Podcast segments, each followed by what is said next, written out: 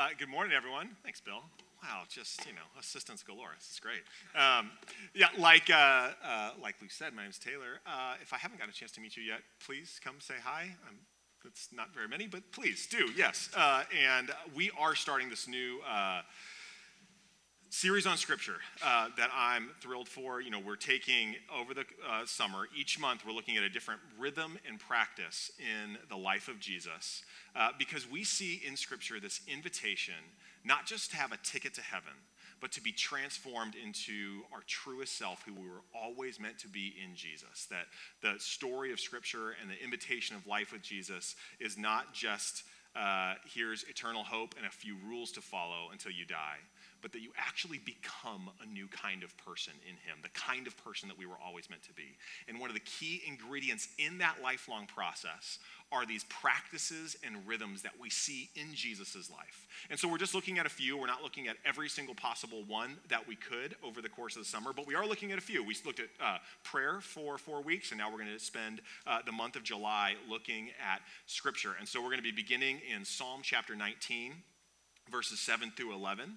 Uh, I will read it and then uh, pray, ask God to speak to us through it, uh, and then we'll get into it from there. Uh, quick note uh, that I will say we did a uh, child dedication at the beach, which was awesome for the, the Whittle family. Some of you may know them, they're pretty mainstays at the beach, uh, the beach service. if you would like to do a child dedication, all you got to do is email info at riversouthbay.org and we'd be happy to make it happen for you. So there you go. For families out there wondering, do we do that here? Is that a thing that I can do? Yes. If you, we would be happy to make it happen. Just email info at riversouthbay.org and we'll make it happen. Okay, Psalm chapter 19, verses 7 through 11. Let's get into it and see what God has to say. So, starting in verse 7, here is what the poet says The law, or the Torah, the instruction of the Lord is perfect, reviving the soul. The testimony of the Lord is sure, making wise the simple. The precepts of the Lord are right, rejoicing the heart.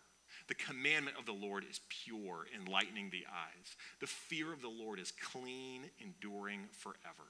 The rules of the Lord are true and righteous altogether.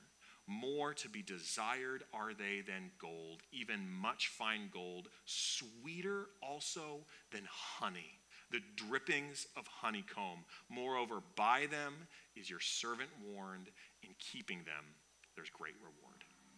That's God's word for us this morning, written by a poet thousands of years ago, but inspired by the Spirit of God. And every time we open up God's word, He has something to say to us. So let's pray and ask that God would speak to us. And as you hear the kids sing, pray and ask that God would bless them. It is a beautiful thing uh, to be a part of a family with many generations. And so let's come before God um, and ask that He would speak to us. Lord, we love you. Uh, we're so grateful for your grace. Uh, we're grateful for those little ones next door. We pray that you would meet every single one of them. God, we pray that you'd keep them and bless them. We pray that every one of them would grow up to deeply internalize the grace of God that's for them in Jesus, and that they'd grow to be spiritually and emotionally and relationally healthy people, whole in Jesus. We pray for that. We pray that be a community that helps them along that journey.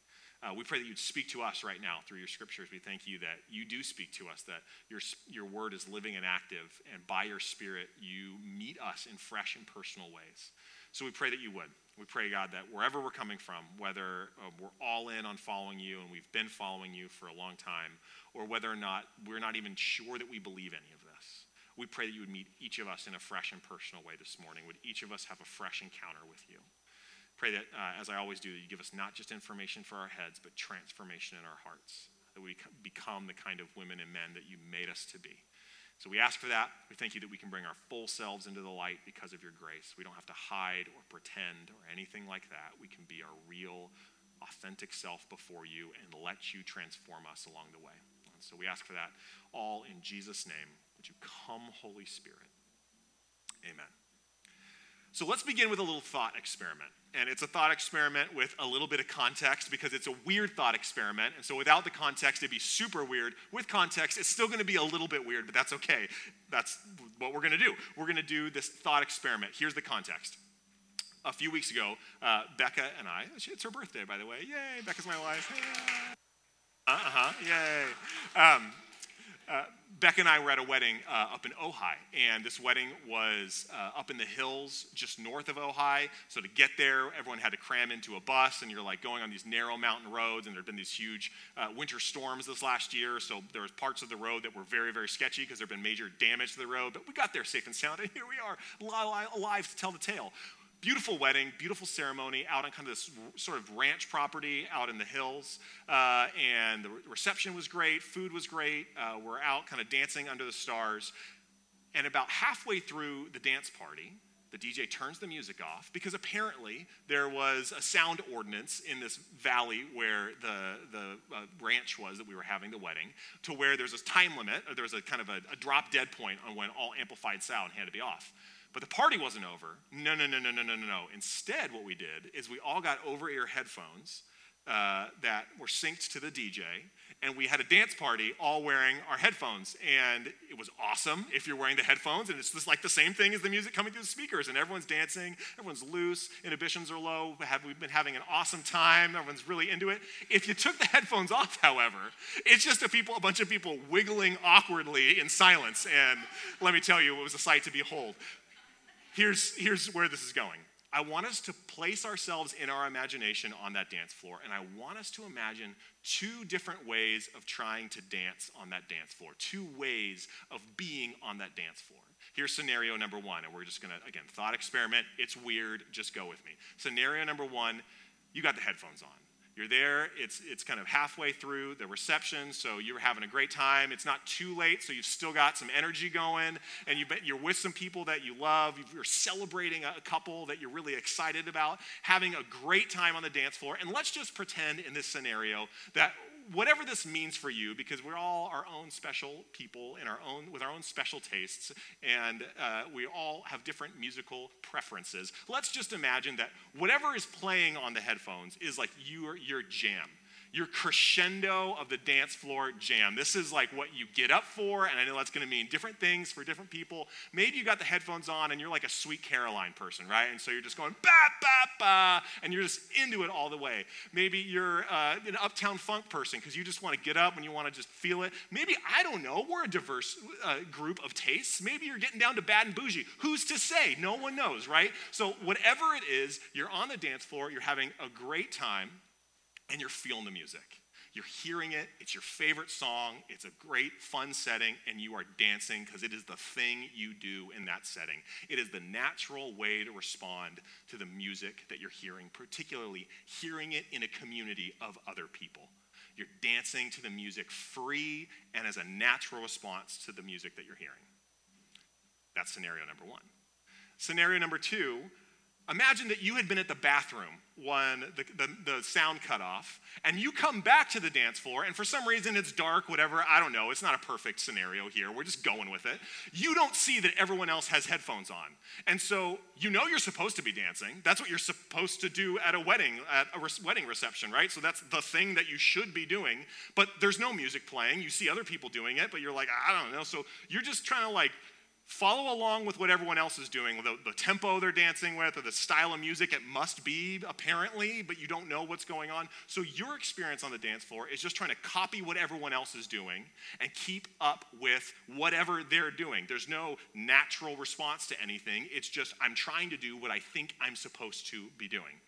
Okay, scenario number one, natural flow of the music. Scenario number two, awkwardly trying to keep up, flailing like a silly, silly, silly person with no music at all. Here's the point, because you're probably wondering what the point is, because this is weird, let's be honest. The point is the invitation of life with Jesus is broadly speaking, because there are going to be parts of life that are hard. But broadly speaking, the invitation of life with Jesus is an invitation like scenario one. It's an invitation to listen to the music and dance as a response because it's what you do to good, to good music. An invitation to hear the beauty of the message of the gospel, the beautiful message of who God is for us and what he's done for us in Jesus. That though each of us, left to our own devices, is more sinful and broken and flawed than we could ever dream of in our wildest imagination, and yet that God loves us with self giving love deeper than our wildest imagination and has come to us in the person of Jesus Christ to do what we couldn't do on our own, to take on the penalty of our sin, that we can be forgiven, redeemed, restored to relationship with the God of the universe, and in a process of becoming the kind of people that we were always meant to be. To see the self giving love of God and to live a new kind of life as a response, to hear the music of the gospel and to dance the dance of life with Jesus as a response because it's what you do to good music. That's the invitation of life with Jesus. And yet, I think if we're honest, for many of us, and for myself at various times of life, many of us feel like following Jesus is more like scenario two. There's stuff I know I'm supposed to be doing, but I, am just trying to do it, right? And uh, maybe it's I'm trying to follow a, a, list of rules that I've been given or try to copy what other people are doing, but it's coming in fits and starts, it's forced, and it's awkward. And many of us live our lives following Jesus like that just trying to keep up with what we think we should be doing rather than hearing the beauty of who God is and living as a natural response of that beauty. And so here's the question that's begging to be asked by our silly little thought experiment How can we live in such a way that we actually hear the music of the gospel? How can we live in such a way that we actually hear the good news of Jesus as beautiful as it actually is?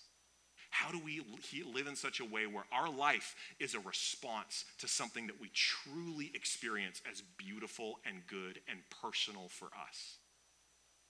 And the answer of Psalm chapter 19, verses 7 through 11, and the answer of all of Scripture taken as a whole, is that we hear the music of the gospel and we live a life hearing the music of the gospel when we embrace the rhythms of reading and meditating on Scripture.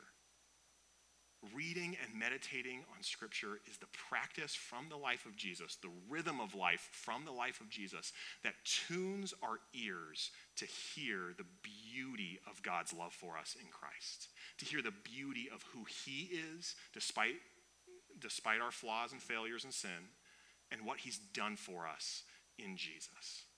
Because here, here's what Psalm 19 says about God's word. It says scripture, uh, the Torah, so the, the, the, scripture given at this point uh, in history when the Psalm, Psalm 19 was written, it says scripture is perfect. It's sure. It's right. It's pure. It's clean. It's true. And therefore, each line goes that it revives the soul. It makes the simple wise. It brings joy to the heart. It enlightens the eyes. It endures forever. It's righteous altogether.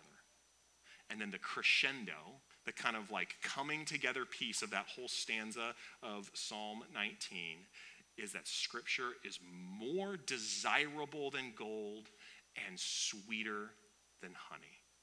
Now, you could just brush right over that of kind of like, oh, okay, yeah, it's just kind of hype, hyperbolic language about how scripture is good and that's fine. But that's not what it says. Yes, it's poetic. Yes, it's yes, it's imagery and it's meant to make us uh, meant to evoke feeling as we think about that image. But think about what that image actually is. That scripture is more valuable than gold. The, the more sweet than honey. It's the, the psalmist, the poet, presenting this image for us to imagine ourselves being offered. On one hand, you've got scripture. On the other hand, you've got like the Lucky Charms pot of gold. Catch me, Lucky Charms, get whatever. I don't know what the, the tagline is.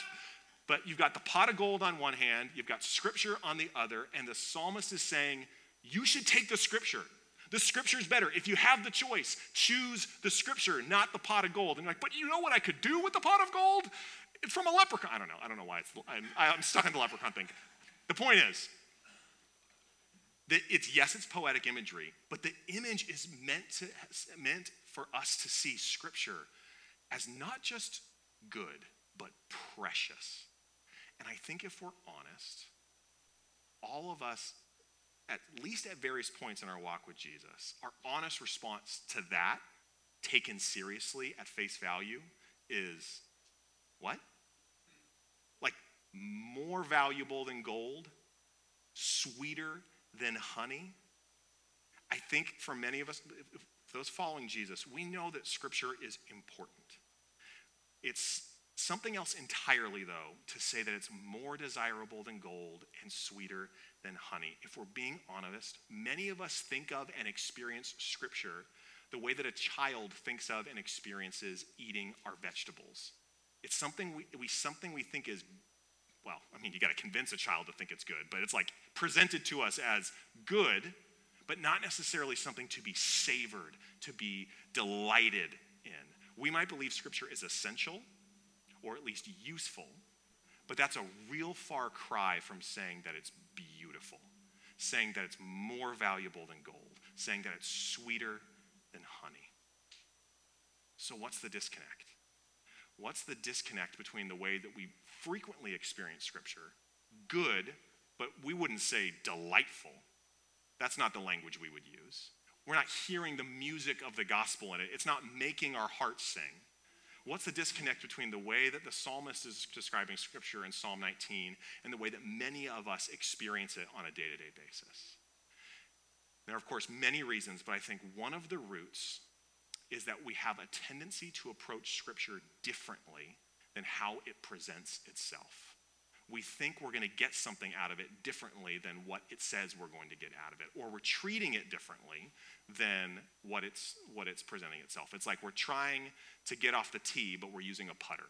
Like if you try to get off the tee using a putter, you're gonna be like, this is a terrible driver. You know, it's a, we're trying to do something with it that it's not present, that it's not trying to do.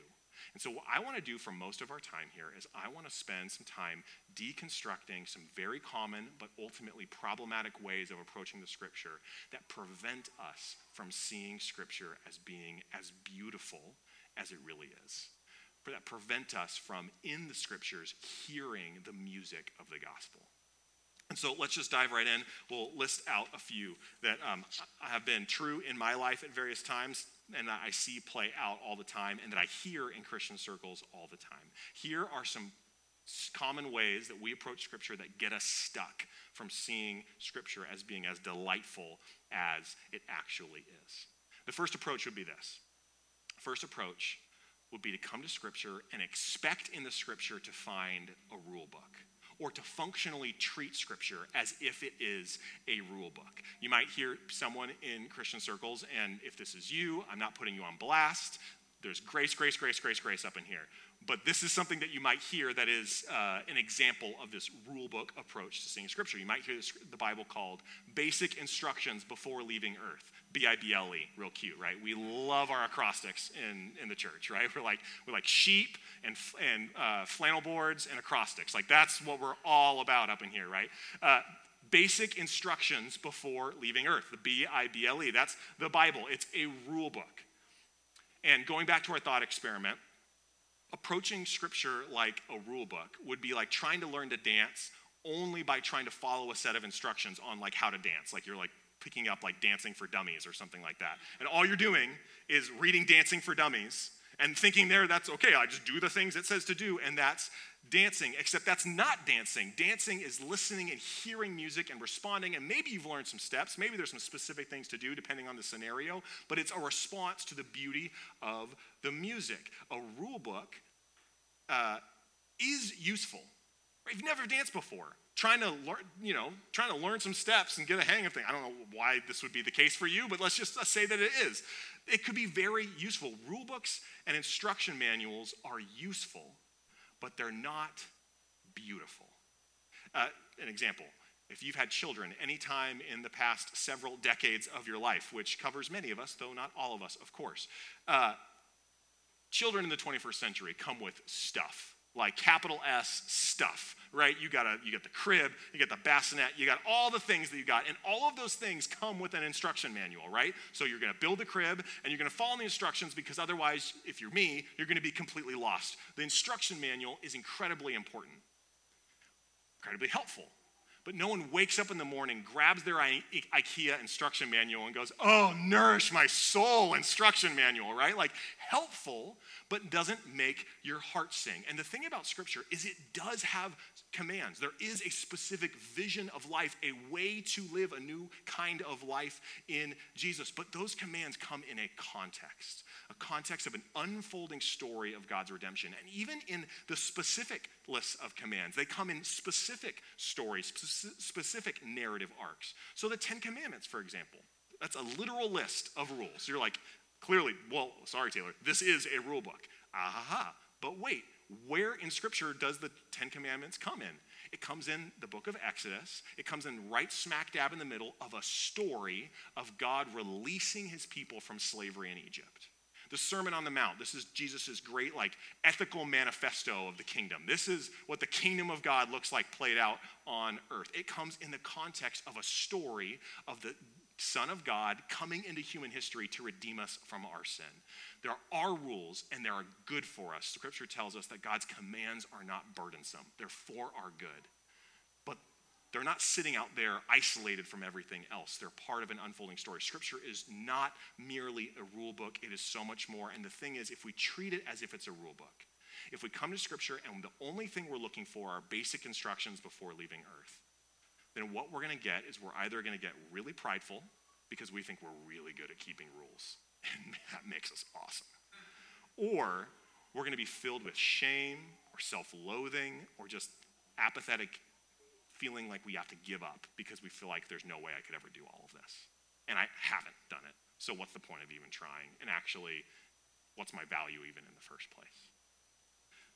There are commands and they're for our good, but Scripture is so much more than just a rule book. Additionally, another approach might be to come to Scripture and expect to find a book of heroes for us to emulate.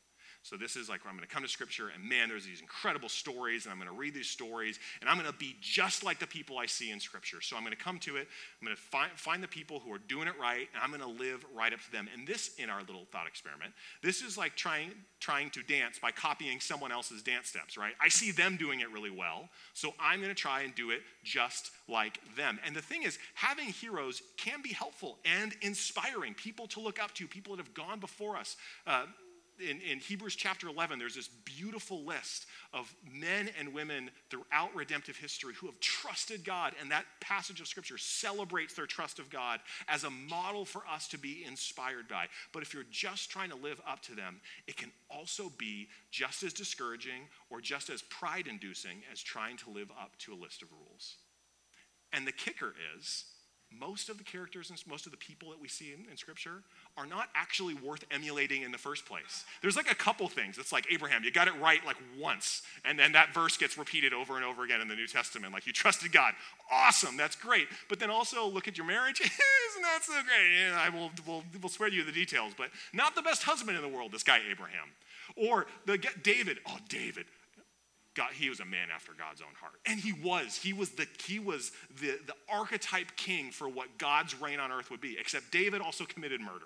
So I don't know if you hey, that's your hero, that's your cup of tea. I got to make a quick phone call to the Redondo Beach Police Department. But the point is, while there are things worth emulating and celebrating, Scripture does not present these people as if be just like them. In fact, what it's presenting is model their trust There are some things to learn, but they're not, they're not the hope of the world. Jesus is the hope of the world. And it gets us, following heroes, gets us into the same trap as trying to follow rules. A few years ago, while, while we were in lockdown, uh, a documentary came out, The Last Dance, on the life of Michael Jordan.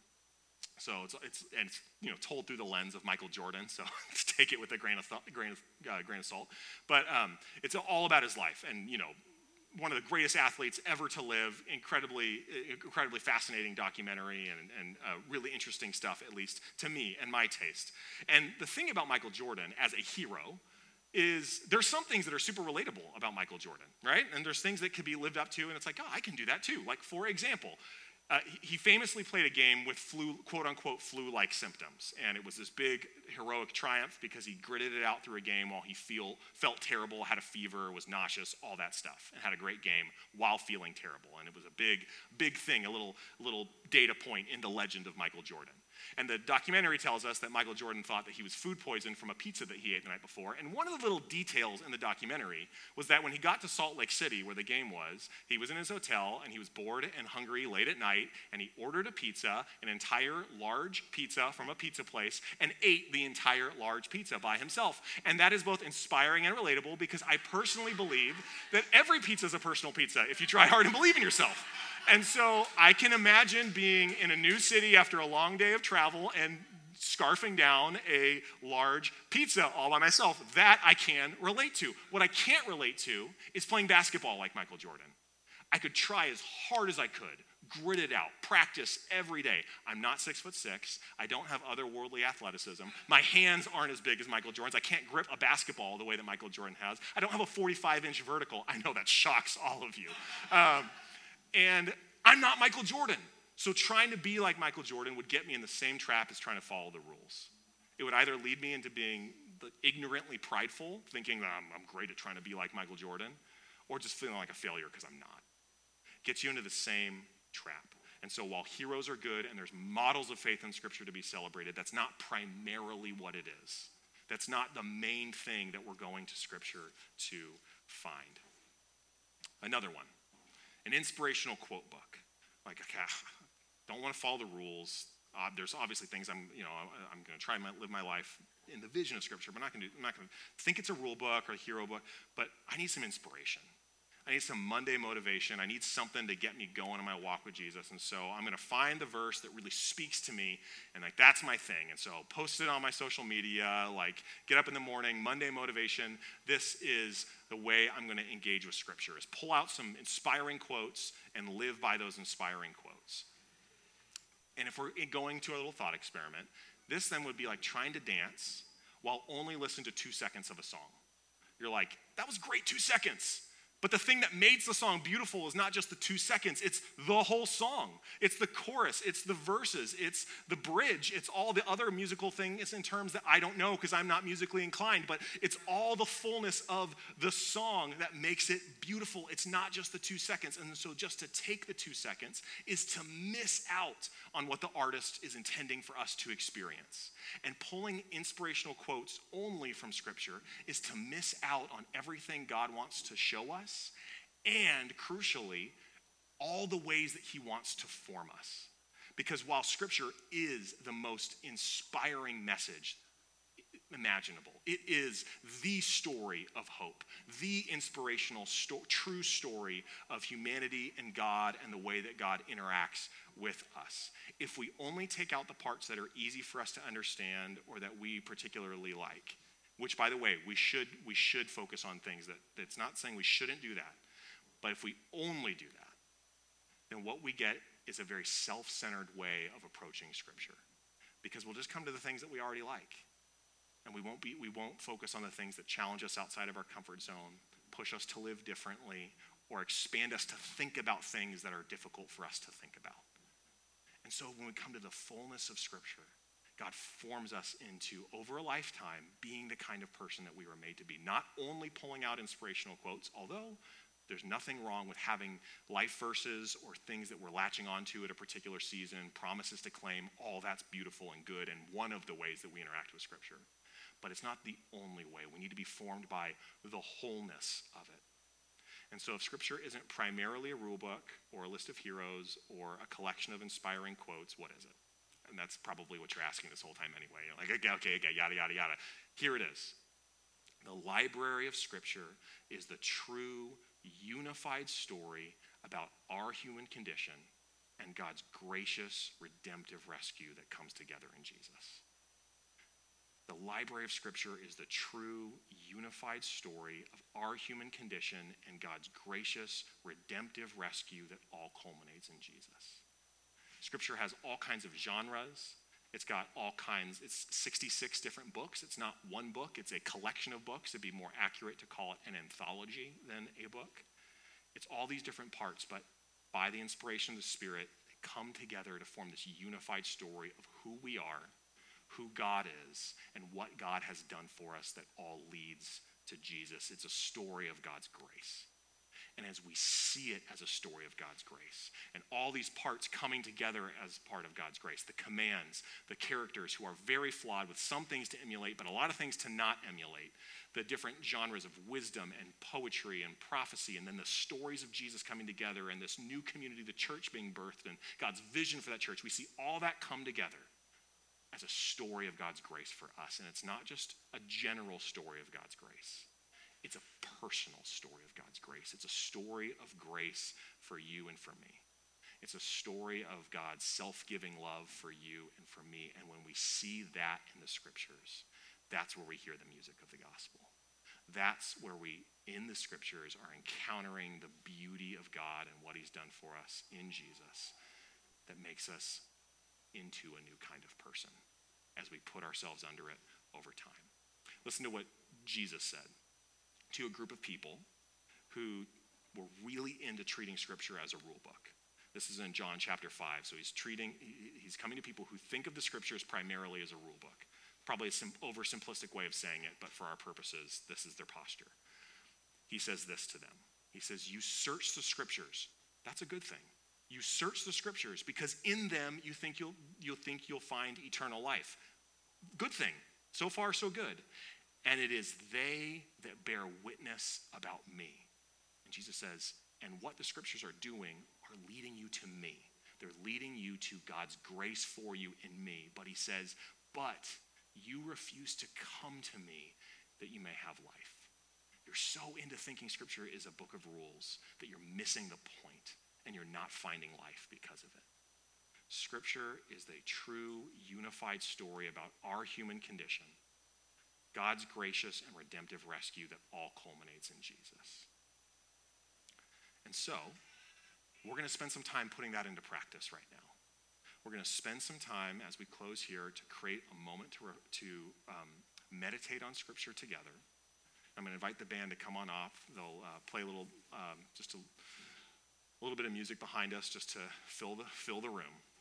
But I'm going to um, guide us through just a practice of meditating, which is to say, thinking deeply on the scriptures. And don't worry if none of those words mean anything to you, that's completely fine because I'm going to guide us through it.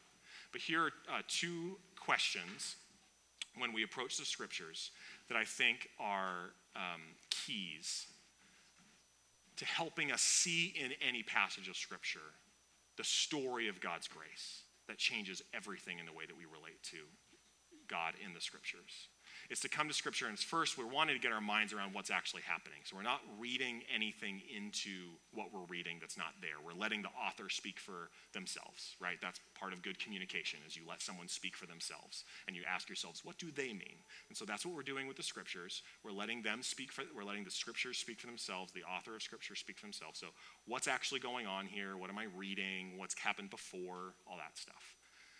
And then we're asking ourselves, two questions I think help frame it within the story of God's redemption.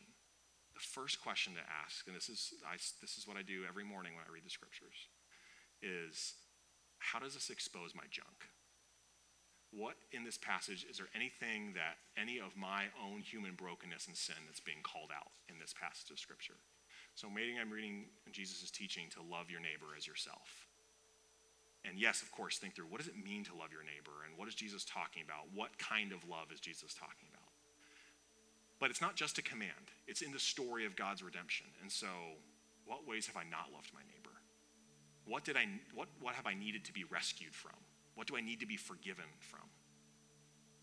How does this expose my junk? So that's question one. How does this expose my junk? Question two, where do I see God's grace? Where do I see God's grace that comes through Jesus? Because anytime God exposes something, it's always for the purpose of helping us encounter his grace. It's always for the purpose of wholeness and restoration and seeing his unconditional love. And that doesn't mean that like every passage of scripture has some Jesus code, right? That just, just rearrange the letters and it's Jesus, you know. It's not nothing like that. It's just, man, I know where the story goes. The story goes to God's grace. And so even if I'm getting called out on something, Thank you, Lord, that you've forgiven me. Thank you that this isn't the end of the story. Or maybe I actually see a model of God's grace in Scripture. Maybe I see in, in David, the great David and Goliath story, and there's this hero going before to conquer something that God's people couldn't conquer on their own. And do you know who that sounds like? It sounds a lot like Jesus, who did for us what we couldn't have done for ourselves. And so maybe there's a model for me to follow that I have and haven't lived up to, but there's also something that points me to Jesus. So we're going to put this into practice right now. I'm going to pray and ask that God would continue to speak to us. And I'm going to guide us through meditating on one line of Scripture. It's the first line of the psalm that we just read. So, Psalm 19, verse 1, the first line of Psalm 19, verse 1. And we're just going to turn it over in our minds. And we're going to see what God says to us as we turn it over in our minds. So, I'll read it a few times here. After I pray, we'll turn it over. Um, I'll guide us through some questions to think about. We'll just have some time encountering God and His Word right now. So, let me pray. Um, Let's ask God to continue to speak to us. And you could even, in the quiet of your own heart, let's take some time right now. Let's just each take, each take a deep breath. And uh, in whatever words make sense to you, say, God, would you speak to me in your word right now?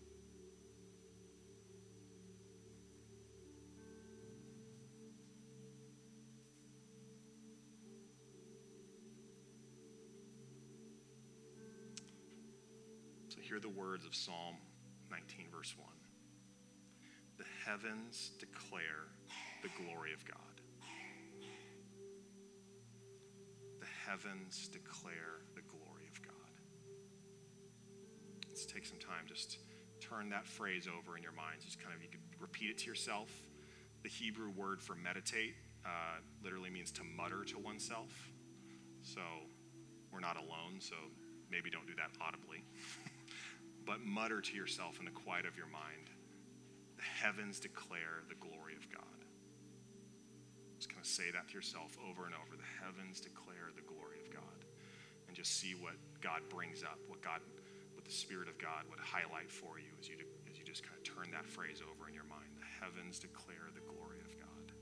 The heavens that, uh, which in this context is space, the sky the stars, the expanse of the universe, the galaxies. Creation itself declares the glory of God. The heavens declare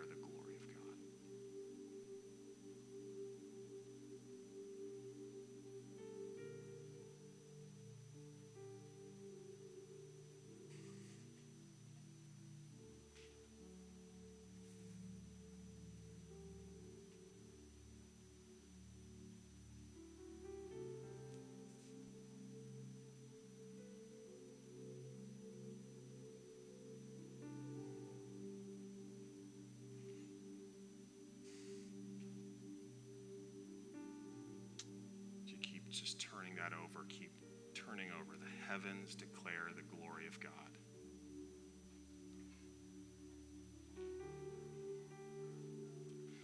Just maybe play with it a little bit. Um, one way to, with a small little phrase like this of Scripture, one way to kind of see what what's really going on in the text, what God might be saying, is to put different emphasis on different parts of it.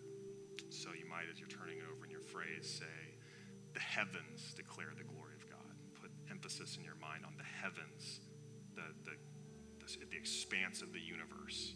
God's creation is what's telling the glory of God, declaring the glory of God. Put emphasis on that. The heavens declare the glory of God.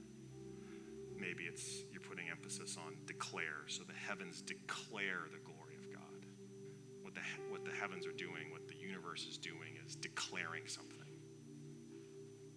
Think about that.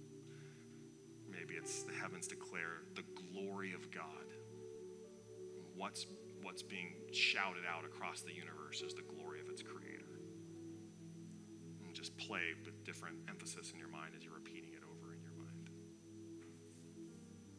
The heavens declare the glory of God. The heavens declare the glory of God. The heavens declare the glory of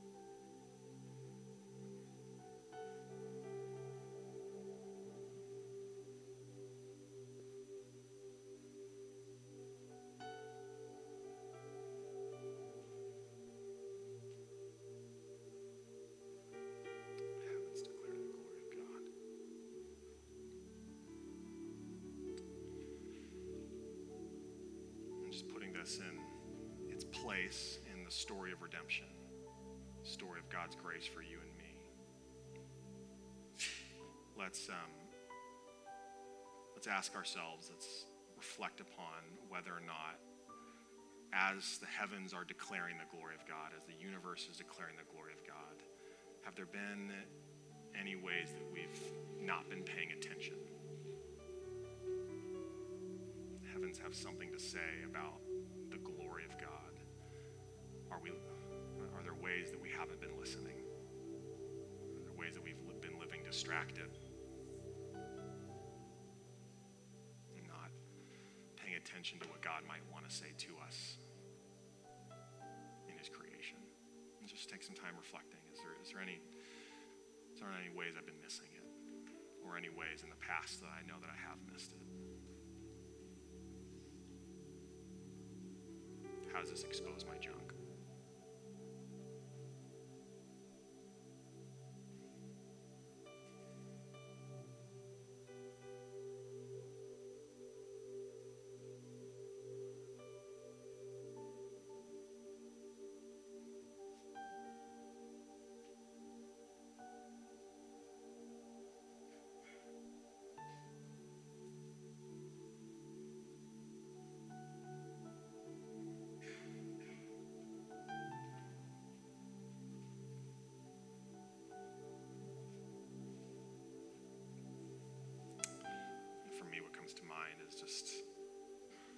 Get so caught up and stressed by like little obligations and things on my to-do list that I can go through any given day for most of the day not paying attention to what creation and the universe is all about, what reality is all about.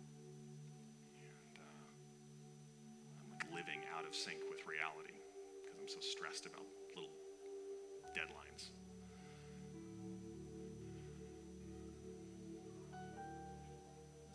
let's turn our thoughts to God's grace. And how anytime God exposes something, calls us out on something, convicts us of something, it's always for the purpose of restoration. It's always for the purpose of redemption and an encounter with His grace. And so let's remember now together, and I'm going to ask the, the team to hand out the communion elements as we do.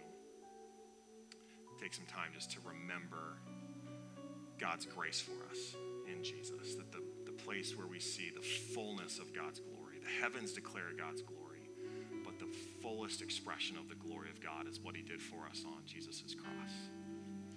That the creator of the universe, God the Son, came into His creation to be one of us and lived a kind of life that you haven't lived, I haven't lived, a, a sinless life in full, perfect connection with the Father he went to the cross in our place, carrying the cost of my sin and your sin, and in victory over the powers of darkness. And in his death, we're made clean, we're declared right before God to the extent that we trust him for it. And that in Jesus' death, every sin, past, present, and future, is paid for in full. That God remembers our sin no God's heart towards us is unconditional, self giving love. What He gives us is grace. And so, even if there's anything specific that came up as we were reflecting, if there was something that you felt convicted of or had junk exposed, um, just take time to speak grace over that in the quiet of your own heart. Reflect on the fact that the God of the universe loves you and that in Jesus, every sin is forgiven. Let's just take some time to turn that fact over in our minds.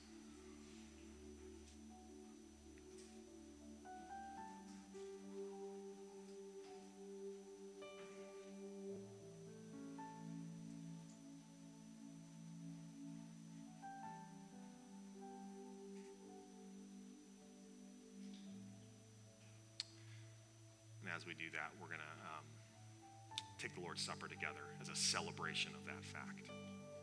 And in the Lord's Supper, we, um, we have this for anyone who would have a personal experience with Jesus, this metaphor played out in tangible objects of our sin paid for on the cross. Jesus' body broken and his blood shed. And so Jesus told us to take the bread and take the cup in remembrance of him. So let's do so together now. Lord, we love you. And uh, we thank you for your grace. And we thank you that um, the story of Scripture is a story of your grace for us. And would we hear the music of the gospel in the Scriptures? Would you teach us? Would you instruct us? I pray that we be a people who hear it. And uh, we love you. It's in Jesus' name we pray.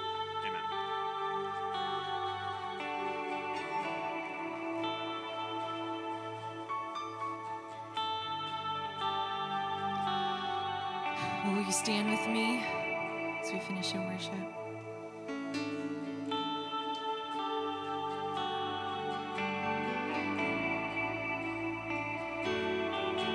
Lord, it is out of that place of empowerment that you have given us grace, that you have made our hearts come alive. So, Lord, we stand bold this morning, empowered and alive by your goodness. May that run through our veins this morning. We give you our worship. We give you the glory for all that you've done. Thank you, Jesus, for sparking life in our veins and our bones. Let's sing this together. All the saints and angels bow before your throne.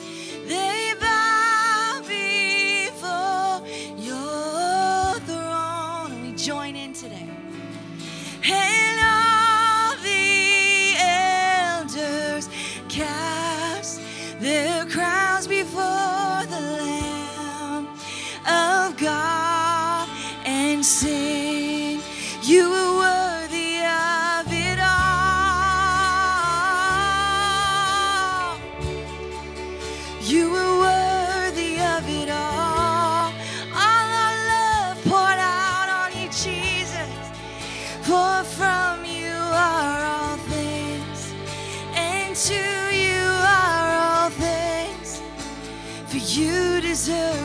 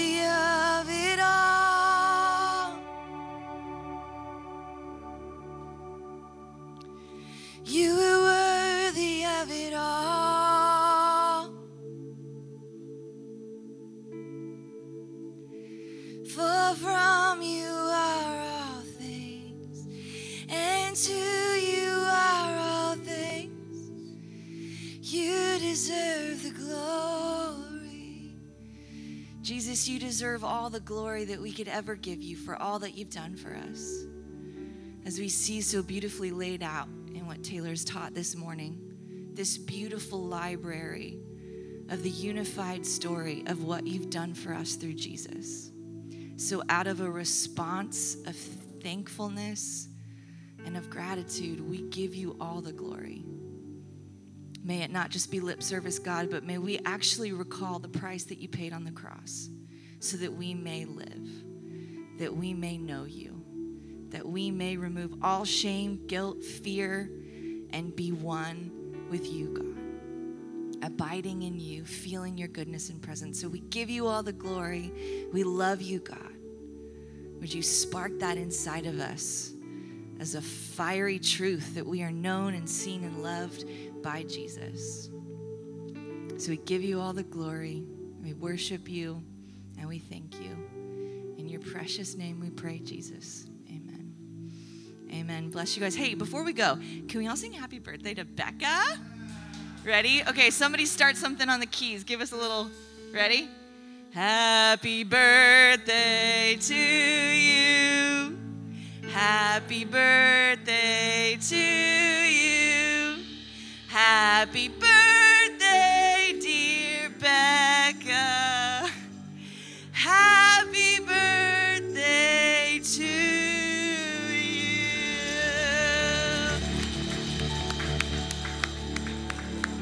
Happy birthday, Becca. Bless you guys. See you next week.